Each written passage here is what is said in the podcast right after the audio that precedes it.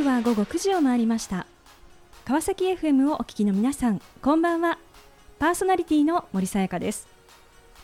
本日349回目となります。森さやかの Life is the Journey この番組では毎回さまざまな分野で活躍されている方をお迎えし人生を振り返っていただきます。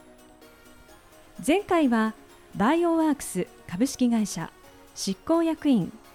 滝越淳さんにご出演いただきました。丸紅に入社。繊維部門の道を歩む中40代で商社を飛び出し氷の世界に転じベイクルーズへ。顧客視点を大事にする創業者会長の考えに影響を受けながらアパレル業界でキャリアを広げて現在。素材の革命を起こそうと植物由来の新素材プラックスを開発するバイオワークスで可能性に挑み業界の変革に取り組む滝越さん。T 字の人間になれというメッセージをいただきました。今回も素敵なゲストをお迎えしお話を伺っていきたいと思います。この番組は人と技術の力で驚きあふれる世界を株式会社ワーワールドの提供でお送りします。さあそれでは本日のゲストをご紹介いたしましょう。株式会社バシファーム。代表取締役社長兼 CEO 石橋雄一さんです。石橋さんよろしくお願いいたします。よろしくお願いいたします。えー、さて石橋さん、えー、現在どのようなご事業を展開されていらっしゃるのかぜひご紹介をお願いいたします。はい。と今私はですね、まあ、バシファームという会社を経営しているんですけれども、えー、事業内容としては基本的には新卒採用であるとか中途採用といったような、えー、採用の業務に対するコンサルティング、まあ、あとは、えー、採用戦略の立案であったりだとか、えー、ターゲットとする人材を採用するための、えー、業務設計をしたりだとか、あとはもろもろ採用関連に携わるですね業務支援の方をさせていただいているという形になります。うん採用ですね。あのそのまあ全体のこう設計ですとかそれからこの実務のちょっと方のところも担っていらっしゃると、はい、そうですね、ね、なんかこうコンサルやるだけだと、うん、なんかこう面白くなくてですね。やっぱり自分がコンサルしたことを自分でこう実践の支援もしていきながらこう採用に携わっていくというのがやりたくてですね、はい、まあ今の会社を立ち上げてますので、まあ本当幅広く支援させていただいております。そうですか。あのこう採用のこうまあちょっと頼みたいというこう会社様って、はい、こうどういったこうまあこの課題と言いましょうか、はい、あのそういったものがあるんでしょうか。まあ、いろいろあると思うんですけども、えー、まずは単純に数が取れない。という企業さんもございますし、はい、あとはやはりこう自社がターゲットしている人材がなかなかこう採用できないというところで、まあ、コンサルティングの依頼をされたりだとか、はい。まあ、いくつかいろんなパターンがあるかなと思いますね。はいあの石橋さんはあの最終面接にも参加されるそうですね。はい、そうなんです。まあ私が参加していいのかって話があるんですけれども、あの今ですね採用店のこう総合価格メーカー様の支援をさせていただく中で、はい、あのそちらの企業様に関しては、はい、まあ一部最終面接の方も担当させていただいてますね。あの最終面接ってまあ私も昔の自分がこう最終面接された時をちょっと思い出すんですが。あのこうどういったこうポイントをこう見ていることが多いんでしょうか？まあ、もうこの最終面接の結果でこう採用するか否かが決まっていきますのでまず人事的な観点でいくとですね、はい、やはり採用のリスクの部分を、あの見させていただくという形になります。はい、で一方その部門の、えー、えー受け入れ部門の面接官としてはですね、はい、この求める人材、えー、像に対してこうスキルをしっかり持っているのかどうかだとか、はい、専門性が高い人材なのかどうかだとか、えー、そういった部分の最終確認をするという形ですね。基本的にはそれより前のフェーズでしっかりそのあたりも確認はしているものの、はい、まあ、最後一番あの定石のあの立場としてこう最後の判断を下すという形になりますね。でもこうね参加されるっていうことは、そのこう企業のことも詳しくないといけないということですもんね。ですね。まあもちろんその私の方も勉強したりはするんですけれども、はい。えー、うん。まあでもそこはですね、うん、あの企業の説明を最終面接の場でしていくわけではないので、はい、どちらかというとその方自身がまあどういった人材なのかっていうところの判断にフォーカスして、まあ判断をさせていただいてますね。いやもうあのこう独立をされてですね、まあ、2020年、ですね。あのこう2月に、まあ、独立をされて、まあ、現在に、まあ、至るということなんですがあの一体なぜですねあのこう今のこう道を、はい、こう進むことになったのか、うん、あのこれまでを振り返ってですね、はい、あのいろいろ伺っていきたいと思います。であのそもそもですねあの最初のこうキャリアというのは、どういったところからこうスタートされたんでしょうか？はいと私はですね、えー、大学、まあ、経済学部だったんですが卒業した後は、えーまあ、日本ユニシスという IT 企業の方に、うん、えー、就職をしています。はい。で職種は最初からもう人事というふうに決まっておりましたので、まあ、人事部に配属となったんですが、はい、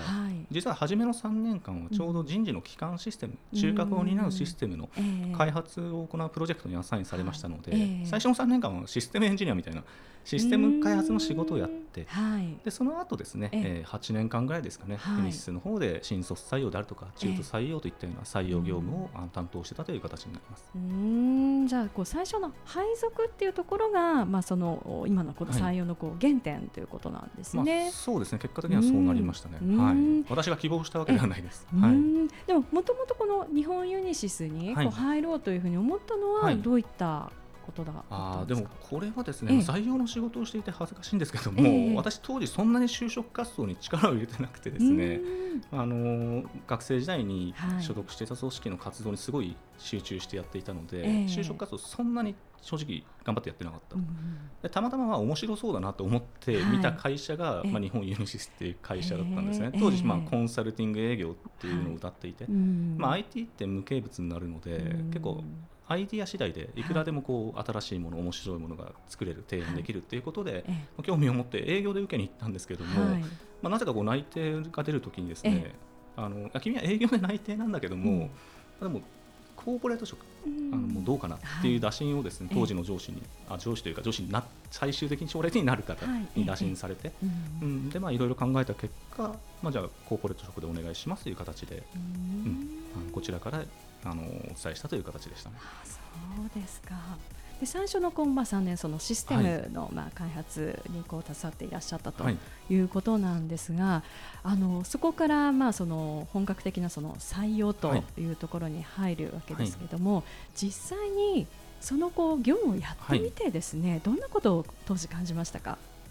そうですね、まあ、最初はなんかもうゆっくり振り返ってるとりもなくてですね、えー、まあ、必死にこうキャッチアップするために頑張っていたんですけども、はい、まあ、だんだんやっぱり慣れてくるとですね、えー、新卒採用の仕事ってすごい、まあ、奥が深いし面白いなというふうに思いましたね。これ何を言ってるかというと、えー、まあ、私は当時やはりこう知名度が高い会社、ブランドがある会社に内定が出たら、はい、まあ、基本的にはみんなそっち決めるんだろうというふうに思ってたんですけども、はい、まあ、実は全然そうじゃないと。まあ、やり方次第でいくらでもそのブランドが高い企業に勝つことができる、まあ、それが新卒採用の面白さだなというのはすごいやってて感じましたね。実際私がいた日本ユニシスも、まあ、立ち位置としては準大手ぐらいの立ち位置でしたので、まあ、最大手とか、まあ、大手企業には名前では全然勝てないんですけども、まあ、いろいろこう戦略を駆使することで、そういった最大手とかに受かる子も、えユニシスの方に来てもらうなんてこともありましたので、まあ、そこがやっぱりすごい醍醐味でしたかね採用担当者としての。うんなんかこう当時石橋さんがそのこう取り組んだことっていうのはどんなことがあるんでしょうか、はい、そうですね。まあいろいろやりましたけども、えー、まあ、まず第一に知名度という部分ですとユニスはもう B2B の企業でしたので、はい、まあ、全く学生さん知らない、まあ、エレクトリカパレードの,、あのディズニーランドのスポンサーやってたので、ディズニー好きな方とかバドミントン強いんで。バドミントン好きな方は知ってるんですけども、それ以外の方は全く知らない会社なので、まあ、まだそのユニスっていう会社が、まあ、どういった強みがあって、こんな魅力があるんでっていうことを、まあ、世の中広く我々がターゲットとしている学生さんに知ってもらえるような取り組みというのは力を入れてやっていたところでありましたかね。いやその後のお話大変気になるところなんですがあの後半引き続きお話伺っていきたいと思います、はい、えー、さてここでゲストの方の意外な一面を探ることを目的にこんな質問をさせていただきます、えー、今石橋さんが興味関心を持っていることを教えてください。そうですね、まあ、興味関心があることまあ、私なんか仕事が好きなんで、はい、まあ、家でもずっと仕事をしてるんですけれども、うん、まあ、あえて言うんだったら、はい、私温泉行くの好きなんですよね。はい、ですので週に1回もうずっと温泉に行くっていうのをですね3年間ぐらい繰り返した時期がありまして、直近まで。すごい、うん、これは割とこだわってやってたことですかね。うん、週にね1回ってなかなかのペースですよね。そうですね。今思うとよくやってたなと思いましたね。はい、これサラリーマン時代から続けてたんで。えー、じゃあもう本当に何年そうなんですよ。適当に出張くっつけて温泉がある宿に泊まるとか、まあ、そういう裏技を使わないと無理なんですけども、はい。えー、でもなんか健康にもね良さそうですよね。まあ、実は当時なんか高血圧だって言われてですね、あの温泉にこう1週間に1回でも定期的に通うと当時効果があるって言われるんですよ、それで血圧も下がるって言われたんで、やってたら、まあ、実際下がったんですよね。そうなんですでまあ、あと、まあ、気分もリフレッシュされますし、あの結構ずっとやってましたね。はいですか。いやありがとうございます。さあそれではここで一曲お届けしましょう。フォックスキャプチャープランでライジング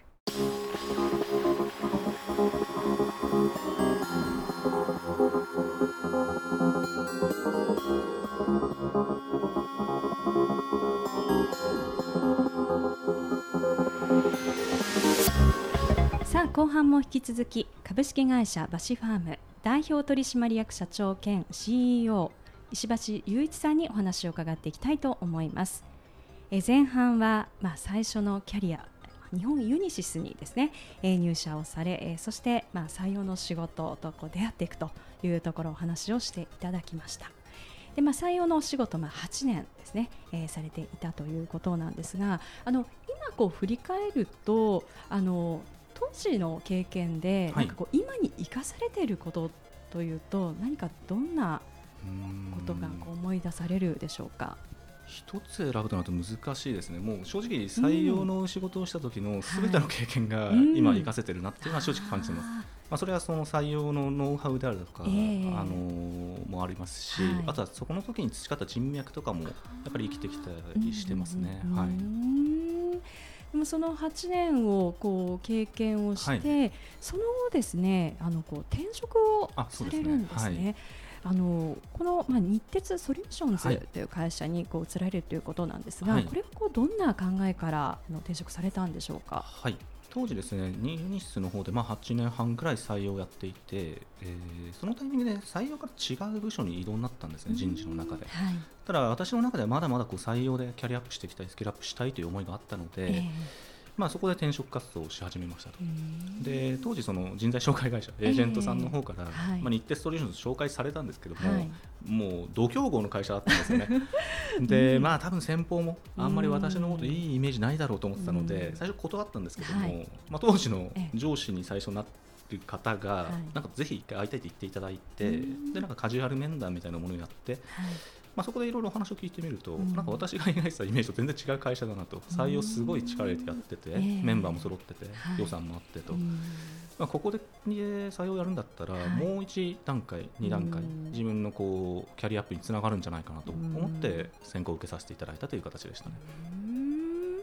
じゃあそちらにこう入ってですね、はい、あのここではえっと5年ですかね。ね5年程度ですね。はい。うんが経験を積まれたと。本当にもう採用、はい、もうずっとこの分野を突き詰めていらしたということなんですね。そうです。え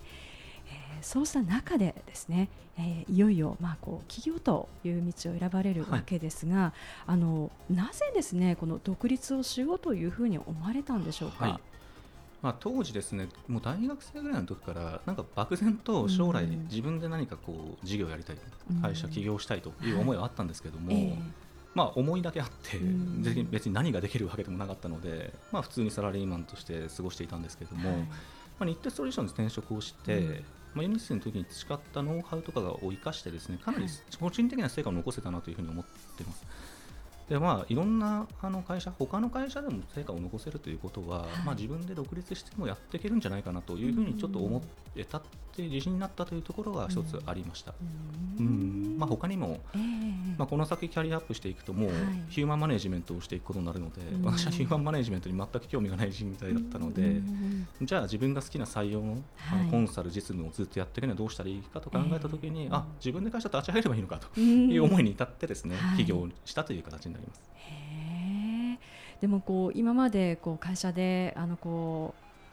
う仕事をされるのと、はい、やっぱりこう独立をしていくというところってこうや思いはあっても、なかなかその一歩を踏み出すことってすごくまあこう勇気がいたりすることだと思うんですが、あの石橋さんにとってはどういったことがこう背中を押すものとなったんでしょうか？いや本当にこれもいろいろタイミングが本当にあの良かったっていうのがあったんですけども、うん、まあ一つはその自分のスキルをもっと世の中のいろんな会社に提供したかったっていうのもありましたし。えーはい。あとは私が採用の仕事をする中で知り合ったいろんなこう採用系のサービスを提供しているベンダーさんがいてですね、結構小さな会社ともお付き合いをしていて、そこの社長さんたちとまあ、私より全然若い子たちなんですけども、えー、話をしてたらですね、はい、まあ、結構皆さんですね、うん、こうまあ、石橋さんあ起業するんですねと、うん、もうぜひ応援しますよと、うん、であのまあでもねリスクもあるしねって言ったら、いや絶対大丈夫ですってと人生生きていきますよと結構背中をすごい押されて、まあ、そういったところもすごい影響してましたがね、かつその子たちもすごくですね、あの僕たちもあの一緒にお手伝いとかもさせていただきますんでとい。うことも言っていただけてですね、なんかいろいろとこう起業してから、あのビジネスをやっていく算段がある程度できたっていうのも大きかったのかなというふうには思いますかね。はいまあ、そしてこういよいよまあ本当に起業ということでその2020年ですね、はい、あの2月にまあ設立をするということですが、あのこの時期って、もうすぐコロナ禍にいやそうなんですよ。ね、入った時期ですよね。してくださいよって感じでしたね。えー、でもこの創業時、はい、やっぱりこう壁になったことっていうのはどんなことだったんですか、まあ、そのコロナが来る来ない関係なくですねまず起業するとそのお客さんを獲得しなくちゃいけないと。はい。えーで株式会社バシファームっていう会社なんか誰も知らないんですよ、世の中の人は。ですので、その営業案件取ってくるっていうのは、最初はやっぱりすごく苦労しましたね。はいまあ、ただあの私の前職の上司とかが、私の方に仕事を依頼してくれたりだとか、ま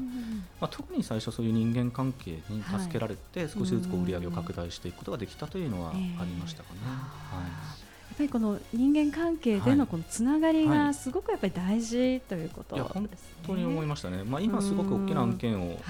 まあ、2つですかねあのいただいてますけれども、えー、それも1つは私の今まで作った人脈の中から、あのご依頼いただいている仕事になりますのであこんなところからこんな大きな案件につながることがあるんだとすごい、あの感じてますね。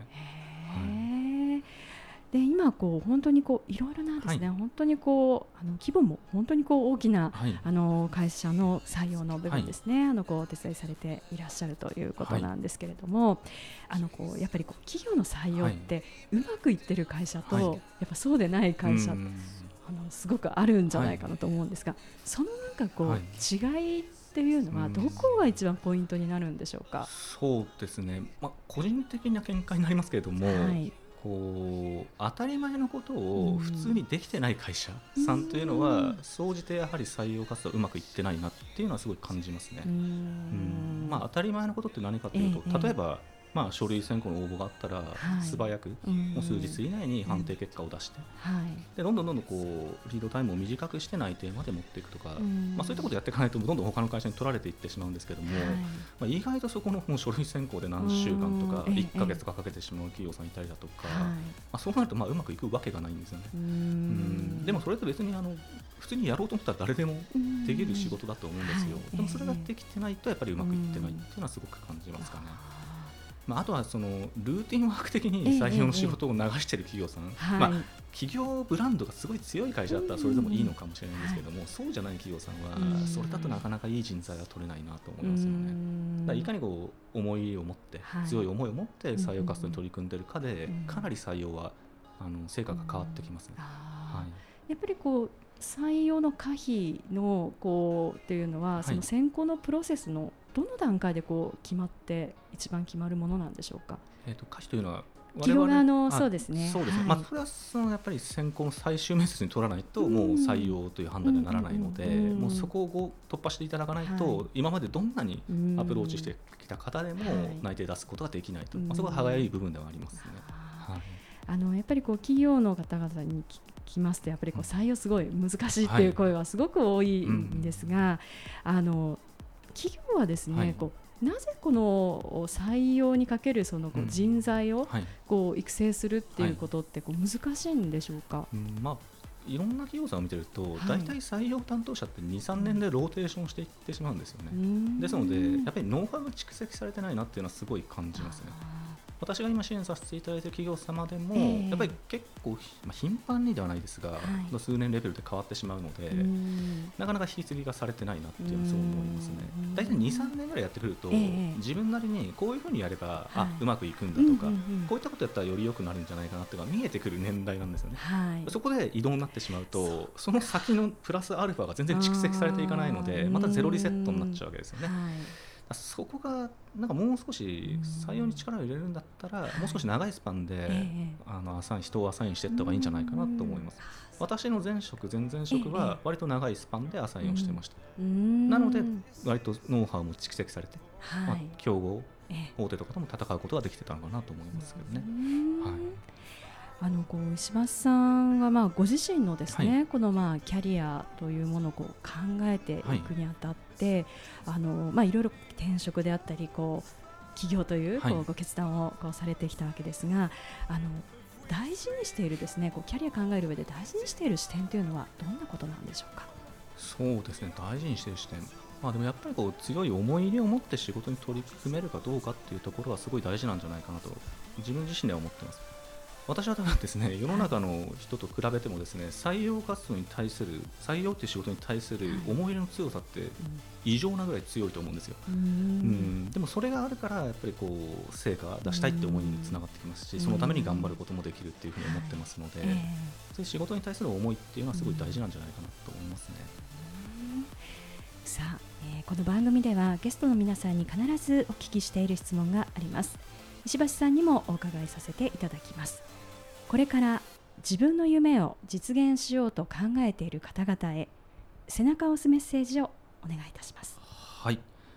そうですね私も、まあ、ずっとサラリーマンで仕事をしていて、うん、漠然とこう起業したいという思いを持ってましたけどもずっと動けずにいたんですけども、まあ、結論から言うとですねもうとりあえず何かしら動かないと何も始まらないので何かやりたいって思うものがあったらですねまずは動いてみるっていうことはすごい大事だと思います。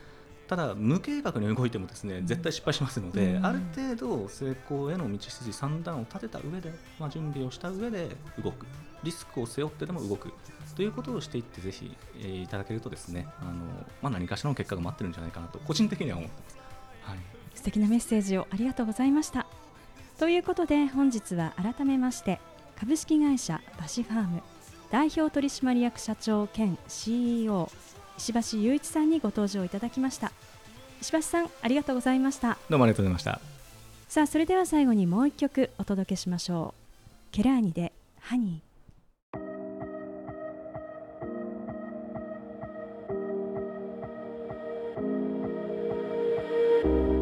森さやかの Life is the Journey いかがでしたでしょうか？日本ユニシスに入社して採用の仕事と出会い新卒採用の面白さに惹かれて一貫してその道を歩み続ける中起業を決意。仕事を通じて出会った若手経営者たちの言葉に背中を押されながら積み重ねてきた経験築いてきた人脈を生かし事業を広げて現在。名だたる企業の採用戦略を実務ベースから支援し情熱を持って取り組む石橋さん。人材獲得競争の中で採用のスペシャリストの存在は企業にとってますますパートナーになるのだろうと感じました。迷った時は後悔のない選択を。どのようなことも行動しなければ未来は開けない。そう改めて感じた。そんな時間でした。次回はどんな素敵なゲストの方が来てくださるでしょうか。来週もまたこの時間にお会いしましょう。今日も一日お疲れ様でした。おやすみなさい。